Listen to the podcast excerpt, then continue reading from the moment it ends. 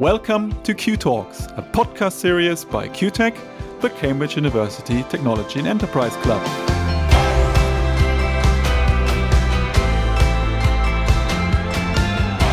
I'm Thomas.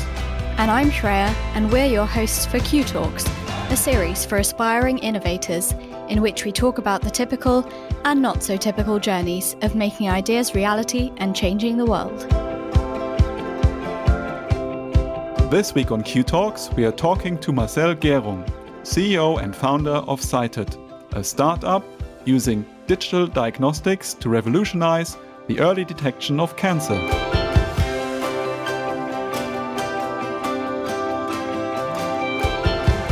Hi, Marcel. Hi, Thomas. Welcome to the show.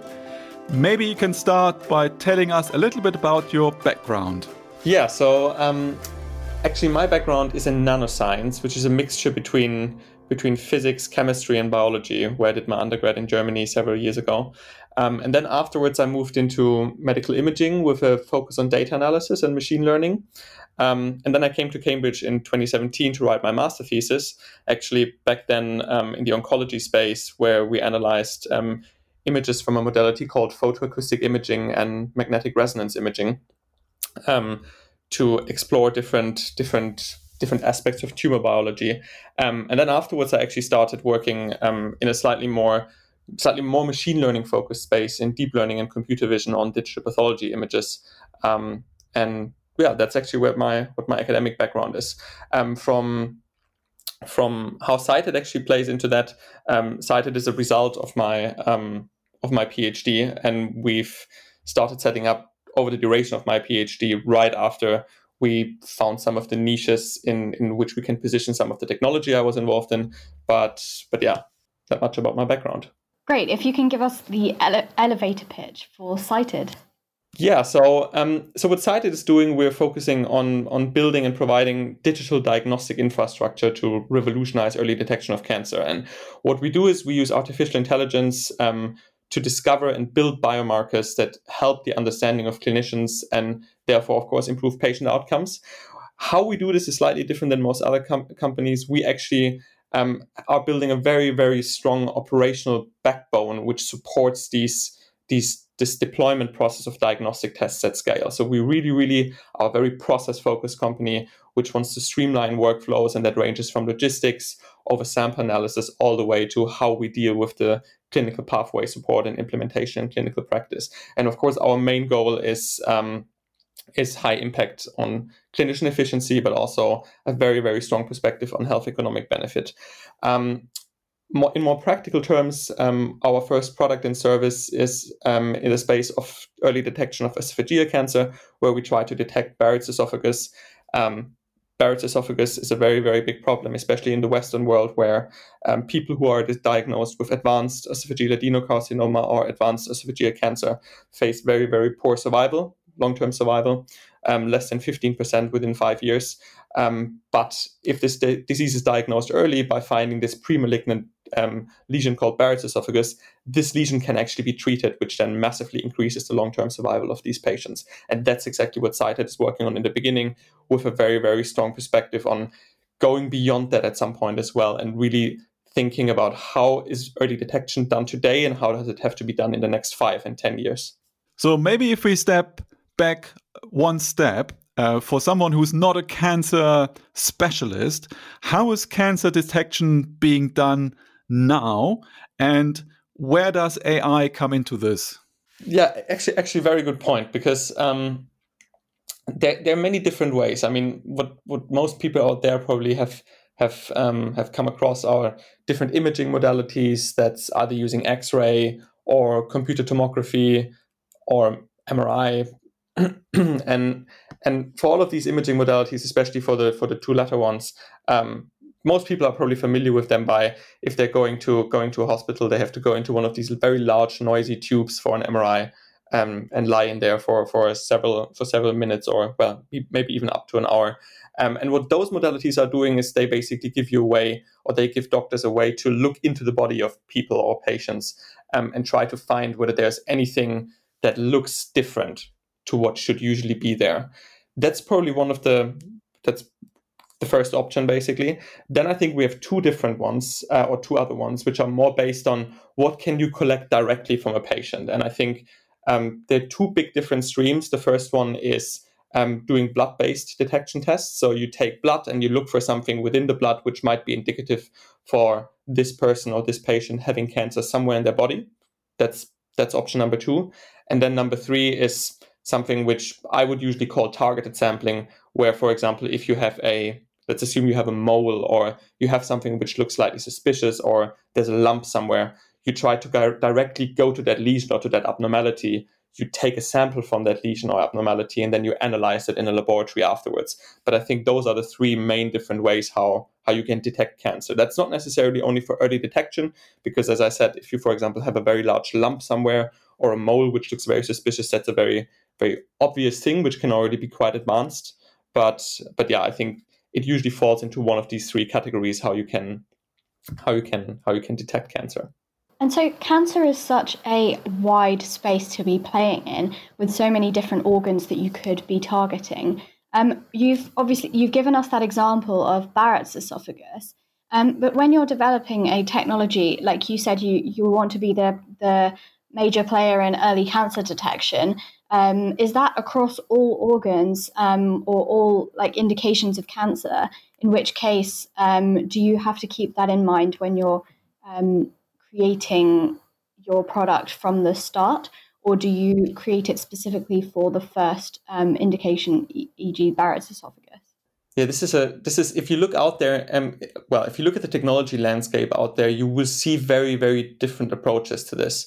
If we talk about the the liquid biopsy field, for example, which is the second option I just mentioned, or the second the second arm which I just mentioned, which is based on on blood based or blood based or other other liquids from the body, um, well, where you sample other liquids from the body and you find something in these liquids which might be indicative for having cancer.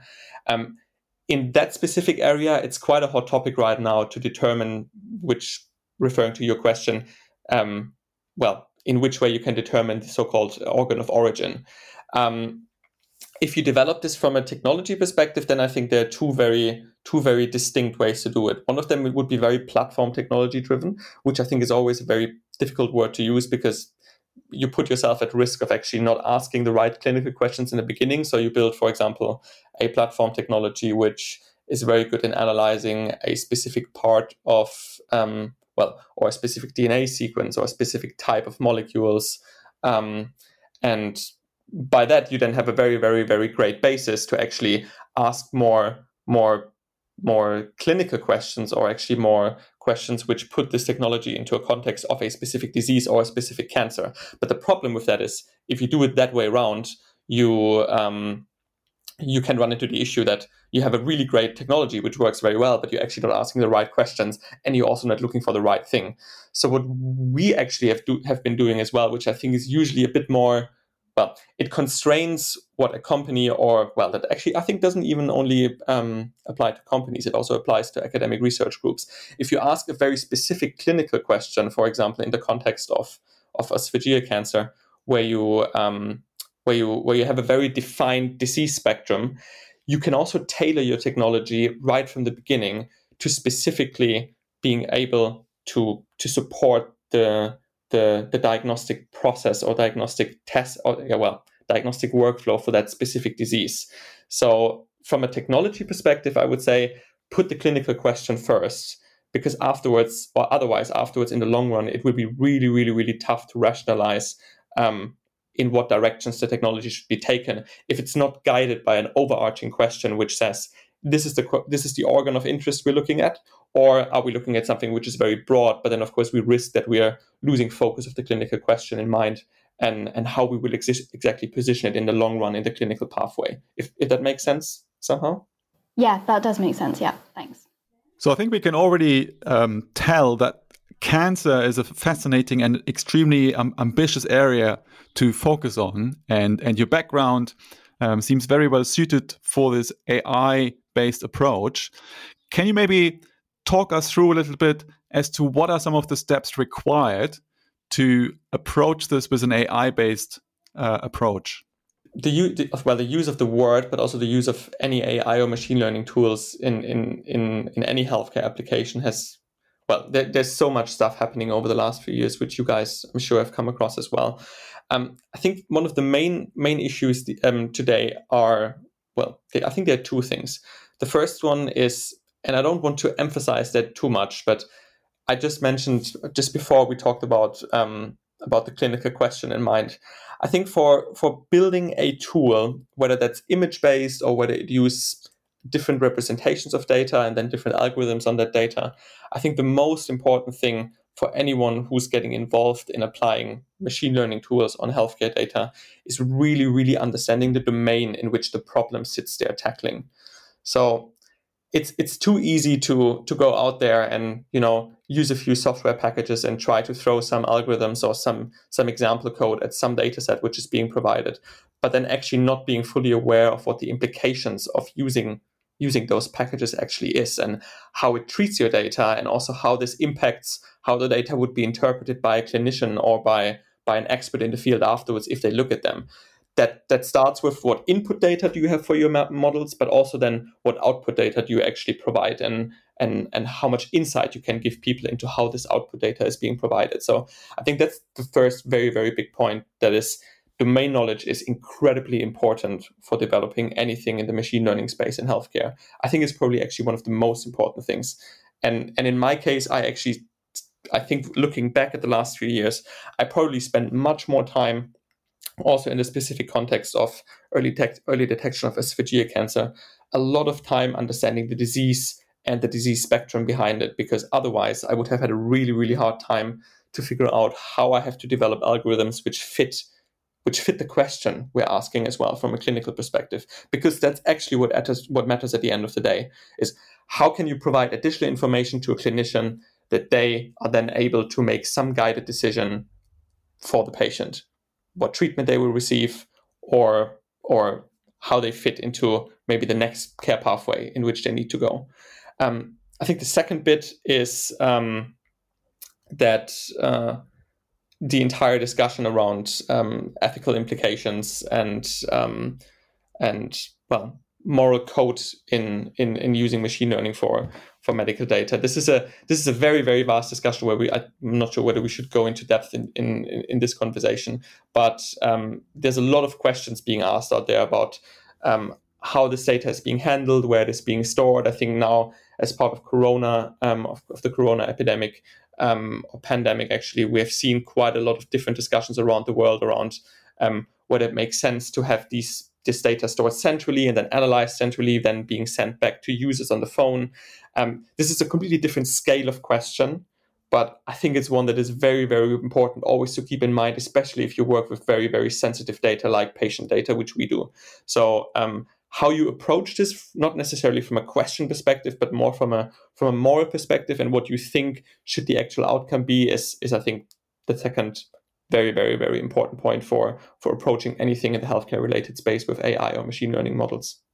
And you've you've already touched on this, but what do you think are some of the major barriers to entry, or what are those that you have had to overcome so far in the healthcare space, or specifically in the cancer space, or those that are patient focused? Uh, as a startup, have you come across any significant uh, sort of legal barriers, or um, working with pharma or NHS and things like that? Actually, yes, and probably probably again quite a few different ones. The I think the main one is that um, it's very very well. Even though on paper it's not a very very recent field, I think in in the everyday life of most people, the words artificial intelligence, machine learning, they are linked to I think to a certain set of emotions, and I think that's well that matters actually quite a lot in healthcare. So if when we went out in the beginning, um, and we're working quite a lot with pathologists, which is a which is a field which is for many many decades, centuries actually, based on on on on, on microscopes, physical microscopes, where you have glass slides which contain cell samples or tissue samples, and pathologists are looking at these slides under the under the microscope. Um, one of the big issues there is if you come along and explain them, oh yeah, we have some some models which do this in a semi-automated in an automated way. Then even if you even if you say semi-automated, they will hear the word automated, and there's a big question mark on their face, which is actually, I mean, first question, will this replace me? Which is some in some way the obvious question, but also how do I fit into this technology? So especially if you work with clinicians, I think the positioning of the technology and how you exactly want to impact their everyday life is very important and one of the first things to keep in mind in also building the products. Because it's very easy to get like to get derailed by by a, by well, let's call it technological idealism about like wanting to build an incredible fully automated tool which detects a b or c. But being very user centric is i think the most important thing. And i think that's that's the biggest obstacle even though it's a real obstacle in the beginning because you can develop your product and you can develop your service and you can be happily happily ignoring this for quite some time but it will really really really backfire. So what we're trying to do is we're trying to involve a lot of people who will actually use these tools at the end of the day because because those are the ones those are the ones that actually matter to us. And those are the ones which go to their peers and will say oh look at this. I work with i'm working with this tool which which improves my efficiency by quite a lot. Um, this is really great.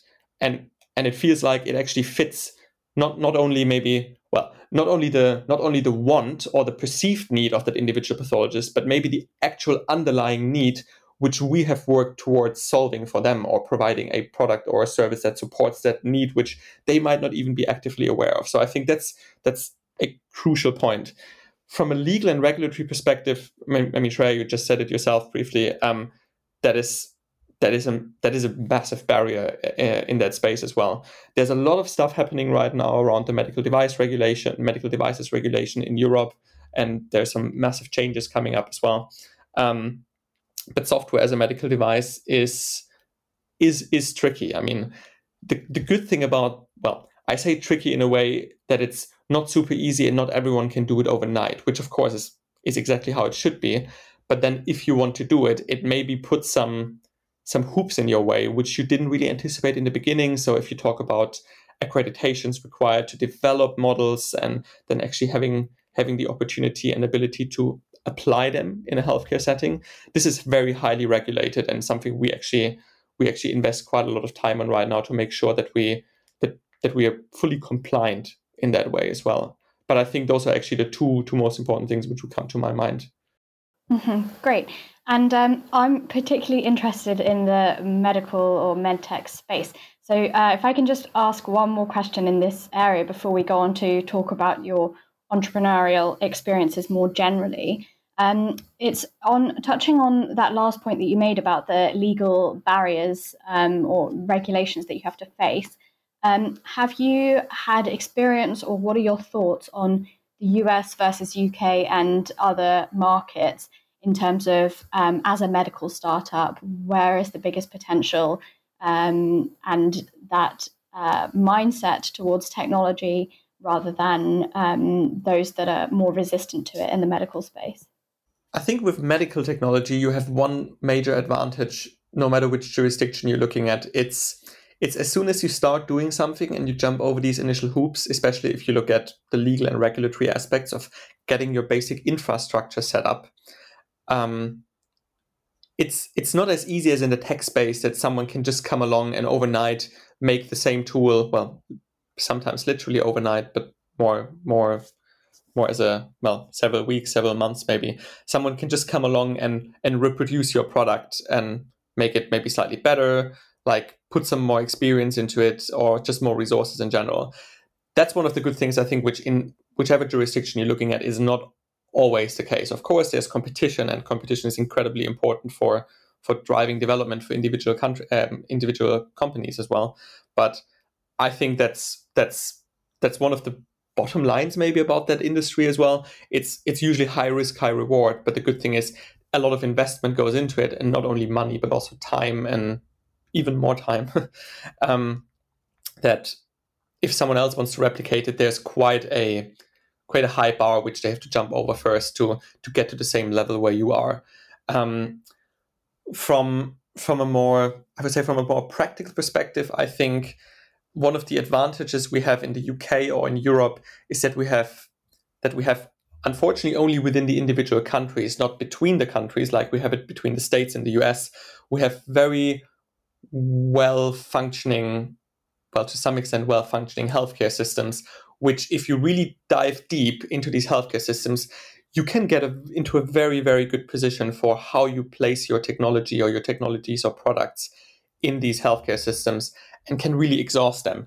I mean, one of the things which I've discussed with quite a few people over the last few months is is this question of being a small fish in a big tank and a, and a big fish in a small tank. And I think here in, in in in in European countries and especially, for example, in the UK, where we have a very well constrained system by the NHS, it's much easier to become it's much easier to to exhaust that in a in a very positive way um, by really exploring every niche which you can occupy and also the niches are not too far away from actually getting in touch with the right people to get into them. If we go to to the us in the tech space i think that's quite apparent to everyone just if you follow the news and if you if you tap into, into if you tap into some of these news outlets covering these topics it's a bit of a wild wild west especially when you go into the tech space. Healthcare i would say less so but still significantly more than than than most of the most of the countries here in Europe or or, or the UK. Um, so I think that's probably the most important differentiation. There's a there's a cultural difference and a mindset difference, I think, as well. Um, but I think that's something we can talk about in a second as well. I think because how investors approach this topic mostly guides how entrepreneurs like lead their companies and develop their products. Um, and I think just the underlying mentality between investors already makes a massive difference in just how people approach approach different jurisdictions. Let's move the conversation to the entrepreneurial journey you have had so far. One question we were wondering about is how did you get started? And I believe you started this um, during your PhD. So maybe you can tell us a little bit about how that happened. Yeah, actually, I have to go a few few years back, Thomas. Um, so uh, right after I finished school, I had a very small. I started a very very small software development company where we did very very generic software development, which I actually kept until I came to Cambridge, and then and then I actually did something which which um, not a lot of people know, but I actually promised to myself that I will keep my fingers away from anything entrepreneurial for the duration of my PhD to really focus on on that aspects and actually the things which really, really, really interest me. Um, well, what happened actually right after I started my PhD, I, I I got connected and in touch with Rebecca Fitzgerald, who was very involved in my PhD as well, and I and I worked on quite a lot of data coming from the Cytosponge technology. Um, we then had just a lot of discussions around um, where the technology is today, where it should go in the next few years, um, and what can we do basically to to make this technology happen.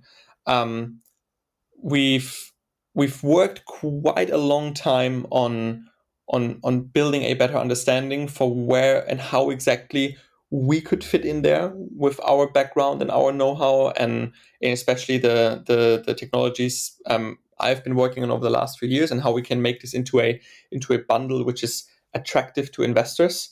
Um, but it was basically I came to Cambridge, I started my PhD.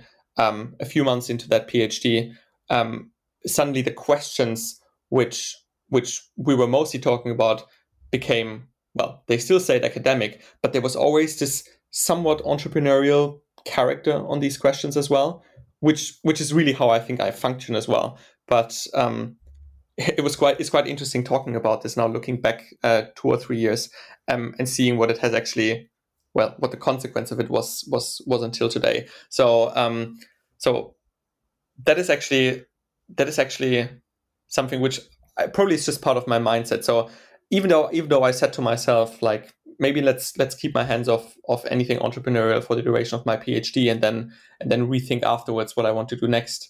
Um, I think I just probably it's just I asked I asked those questions and then they just then they just like spiraled spiraled into into where we are today basically so I, I know that a, a, lot of supervisors in Cambridge and probably at other universities as well are, are always slightly torn about their PhD students who are thinking very hard about um, entrepreneurial ideas. Because, on the one hand, of course, they want them to focus on the PhD, and that in itself is a very challenging project.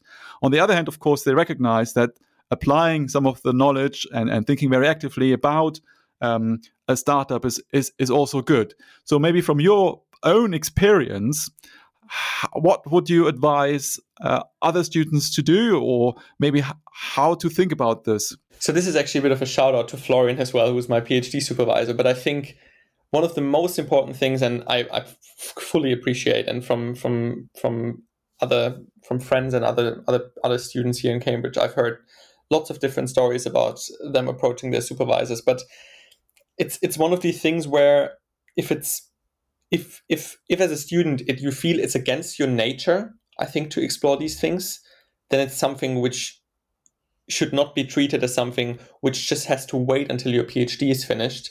Then what I did, for example, as well, I addressed this very openly with everyone who's involved in my PhD and, and stated that interest up front because I think only if you really state it up front, you give people the opportunity to react. If you if you probably wait for half a year and and every time you're going home in the evening, you think about some idea on how to commercialize the technology you're working on or technology you're involved in. And then after half a year you come to your your supervisor and say oh i want to found a company. I want to spin out a company. I think they they want to feel some ownership over your thought process as well. And if you just put facts in front of them i don't think that's really how that i don't think that's how um how, how this could be best set up if someone knows very early that they have that mindset or they are inclined towards that mindset, I think looking for this discussion and finding it very, very, very early and pursuing it as well is is absolute key to keep this communication channel open. That that your supervisor is in every way they can be and won't be supportive of of of these ventures or these activities. I mean, as you guys know, I mean, there's so many other things which can be done in Cambridge as well, um, and people are involved in so many other projects. So I don't think that this should be treated as something which is like very distracting. I think it's actually something which which can be encouraged and probably would be encouraged by most supervisors if it's communicated the right way. Of course, if you explain to your supervisor who works with you on on on on finding a new drug for prostate cancer, and you tell them that you want to build um, headphones in your free time, that's probably a slightly different one. But um, but I'm sure I'm sure if this is positioned the right way, it, it still can work because I think it's most important to to support the the character of of the people as well. Um, but of course, that means with sticking to some scientific principles and academic principles. But I don't think they need to be always overinterpreted. And what's your experience as a technical founder, somebody that's come from the lab um, and has that academic background um, and building from that towards a business? There's that stereotype of technical founders um, who are unable to pitch or know the business side of it, but has that been the case for you? I think in some ways it's in some ways from from my own in, in my own experience it's something really really really really great because you always have this very inquisitive like tendency or i always have this very inquisitive tendency to really understand what's going on and how it works but that's a curse and a blessing at the same time as well. Blessing is that it gives you a very very very deep understanding of what you want to do and how you can how you can translate this into something which is in a more commercial or or entrepreneurial um, entrepreneurial framework. The curse behind it is of course that um, it's very easy then to lose focus. So I think being a technical founder, if you if you very very if you stay clear of all of the caveats which come with it, and you have other people as sounding boards who are very very honest with you, and I mean we work with some amazing people at Cyted as well who um, who mentor me as well and who guide me through through some of these things which they've of course experienced in the past already. Um, as a technical founder, I think that's even more important because it's so easy to lose sight of of the things that actually matter and just being concerned with the details of the technology or the details of something what someone from the software development team is working on right now. Um, so I think striking that balance is is, is really really really really important. Um, but I'm I mean I'm all in favor for technical founders to be honest because the mindset for approaching most problems um, in in in a in an entrepreneurial space um, it's in my opinion has been only very very helpful for myself as well having a somewhat quantitative background and being able to provide the same thinking and the same principles to approaching these problems in the other space. Now we understand that you recently received a, a series a investment and we would be really interested if you could tell us a little bit more about what led to that investment and what lessons have you learned during that process? So we we've finished our first fundraising round um, with Morningside Venture Capital being being the lead investors into Cyted now. We've also received a fairly large, um, actually two Innovate UK grants um, to support implementation um, of our technology, um, and around the around the fundraising. Um, this actually has been a very very interesting journey because some of the people listening to this podcast might know that um, the Cytosponge technology is going back quite a few years. So there's a lot of stuff has been happening in that space already. Um, but we were really, really trying to challenge the status quo at the time and understanding for how do we actually have to drive this forward and what is the missing piece right now in the puzzle to, to make this happen and to actually get it get it to patients beyond the clinical studies um, which have been done so far.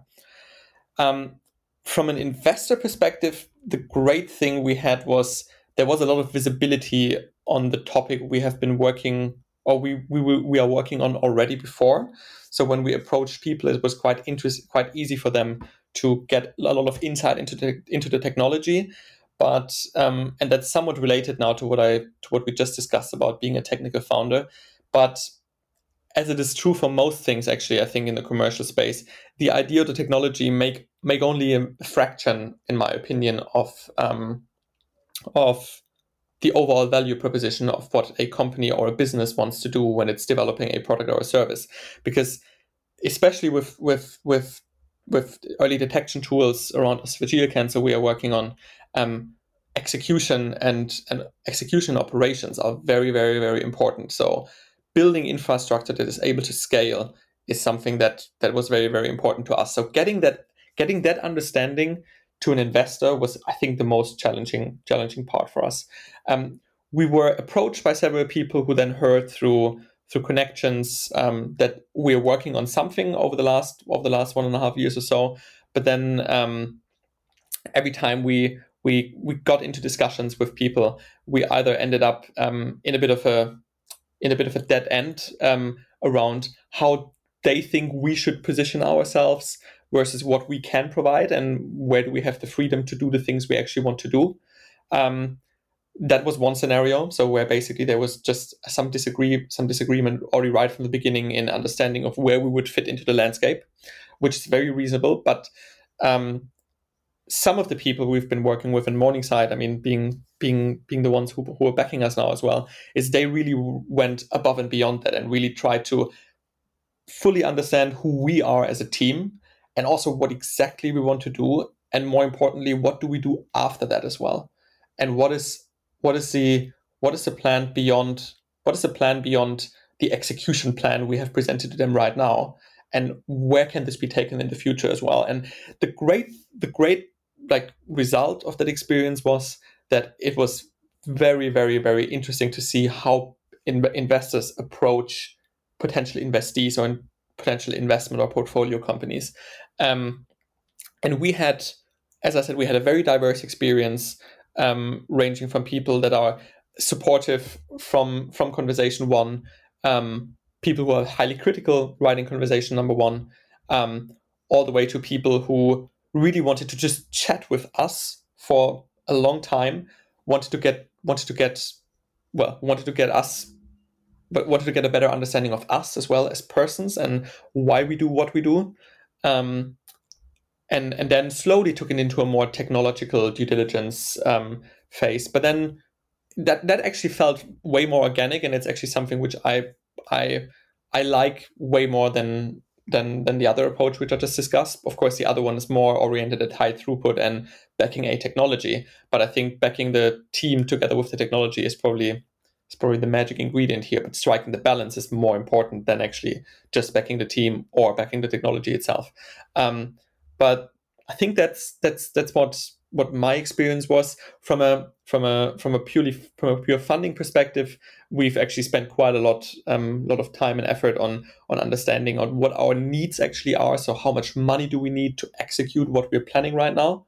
Um so that that discussion was actually quite straightforward with our with with our investors um and where to position that because we had a very clear clear picture in the beginning for that's what we want to do and that's what we think is the money we need for that, or that's the amount of money we need for that.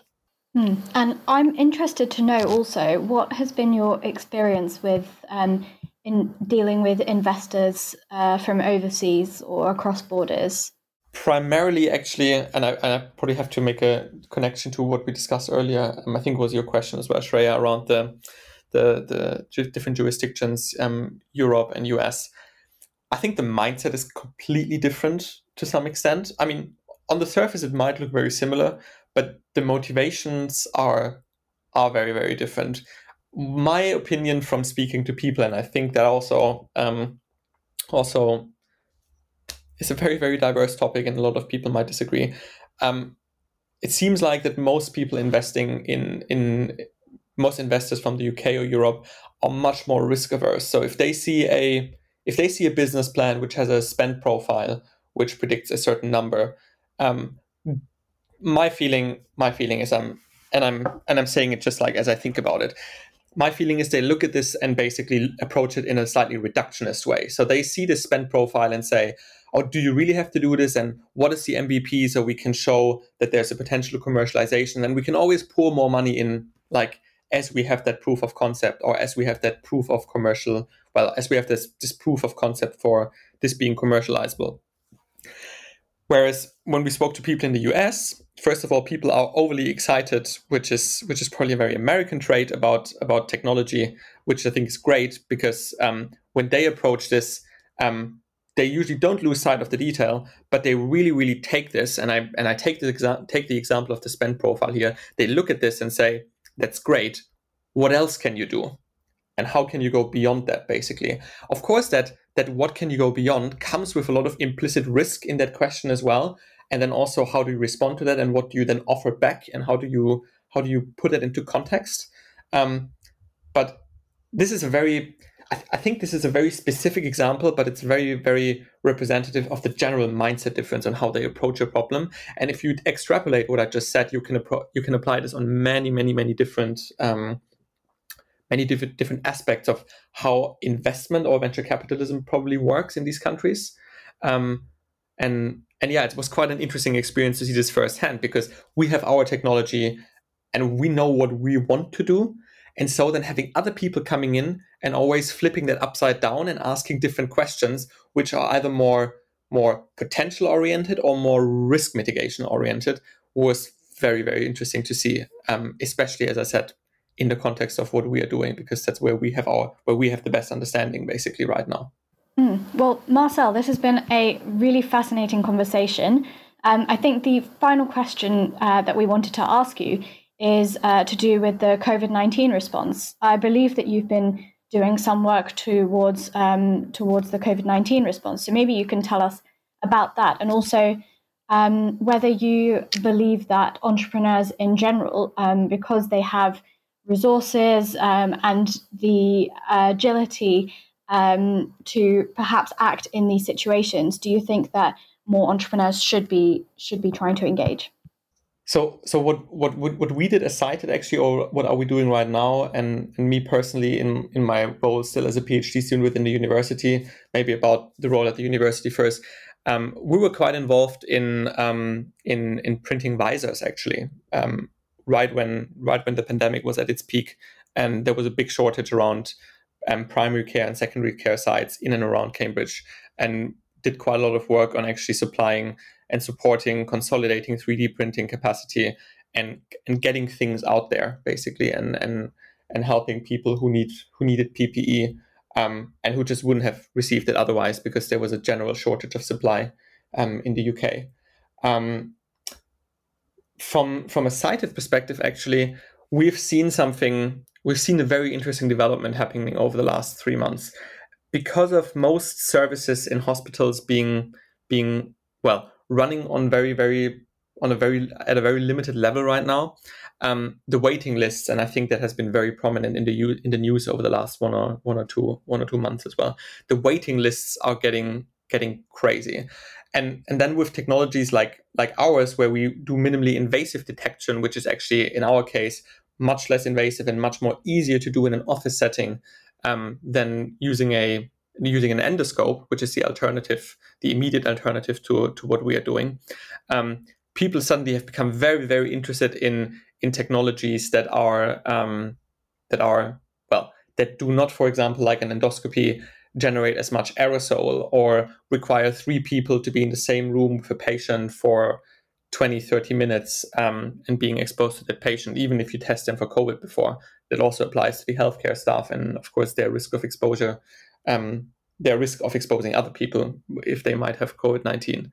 Um, so, so what we what we've then seen actually is that a lot of people approach us and say, how can we use your tool actually to help our COVID response? So what we're doing right now with a lot of different sites, um, and we're in discussion with a lot of different people around that as well, and are implementing that in the first few pilot sites as well, is how can we use our technology right now to help reducing those waiting lists?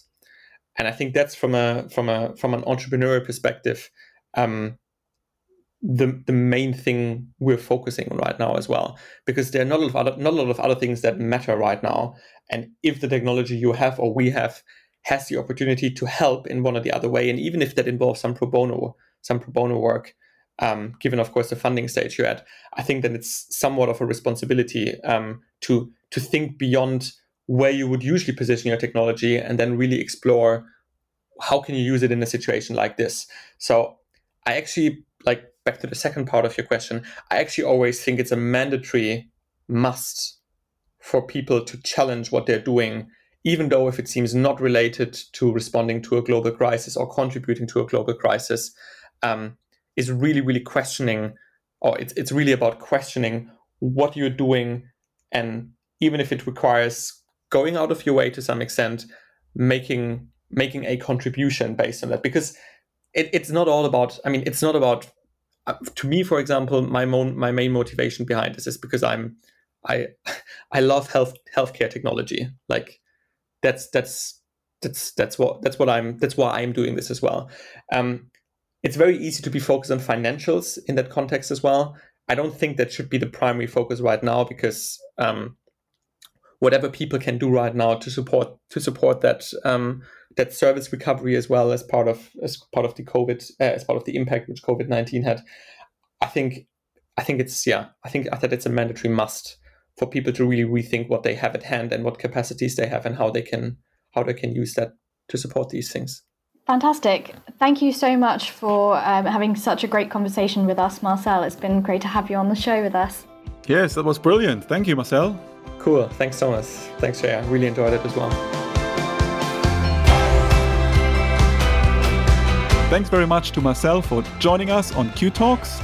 The podcast was produced by Carl Homer from Cambridge TV, and we would also like to say big thanks to the team at CUTEC who have been all working very hard behind the scenes. Thank you very much for listening, and please do go ahead and rate us or leave a review on iTunes, SoundCloud, Spotify, or wherever you get your podcasts. You can tweet us at CUTEC to suggest a guest or theme, or tell us your experiences with applying technical skills at startups. You'll also find us at cutec.io slash cutalks.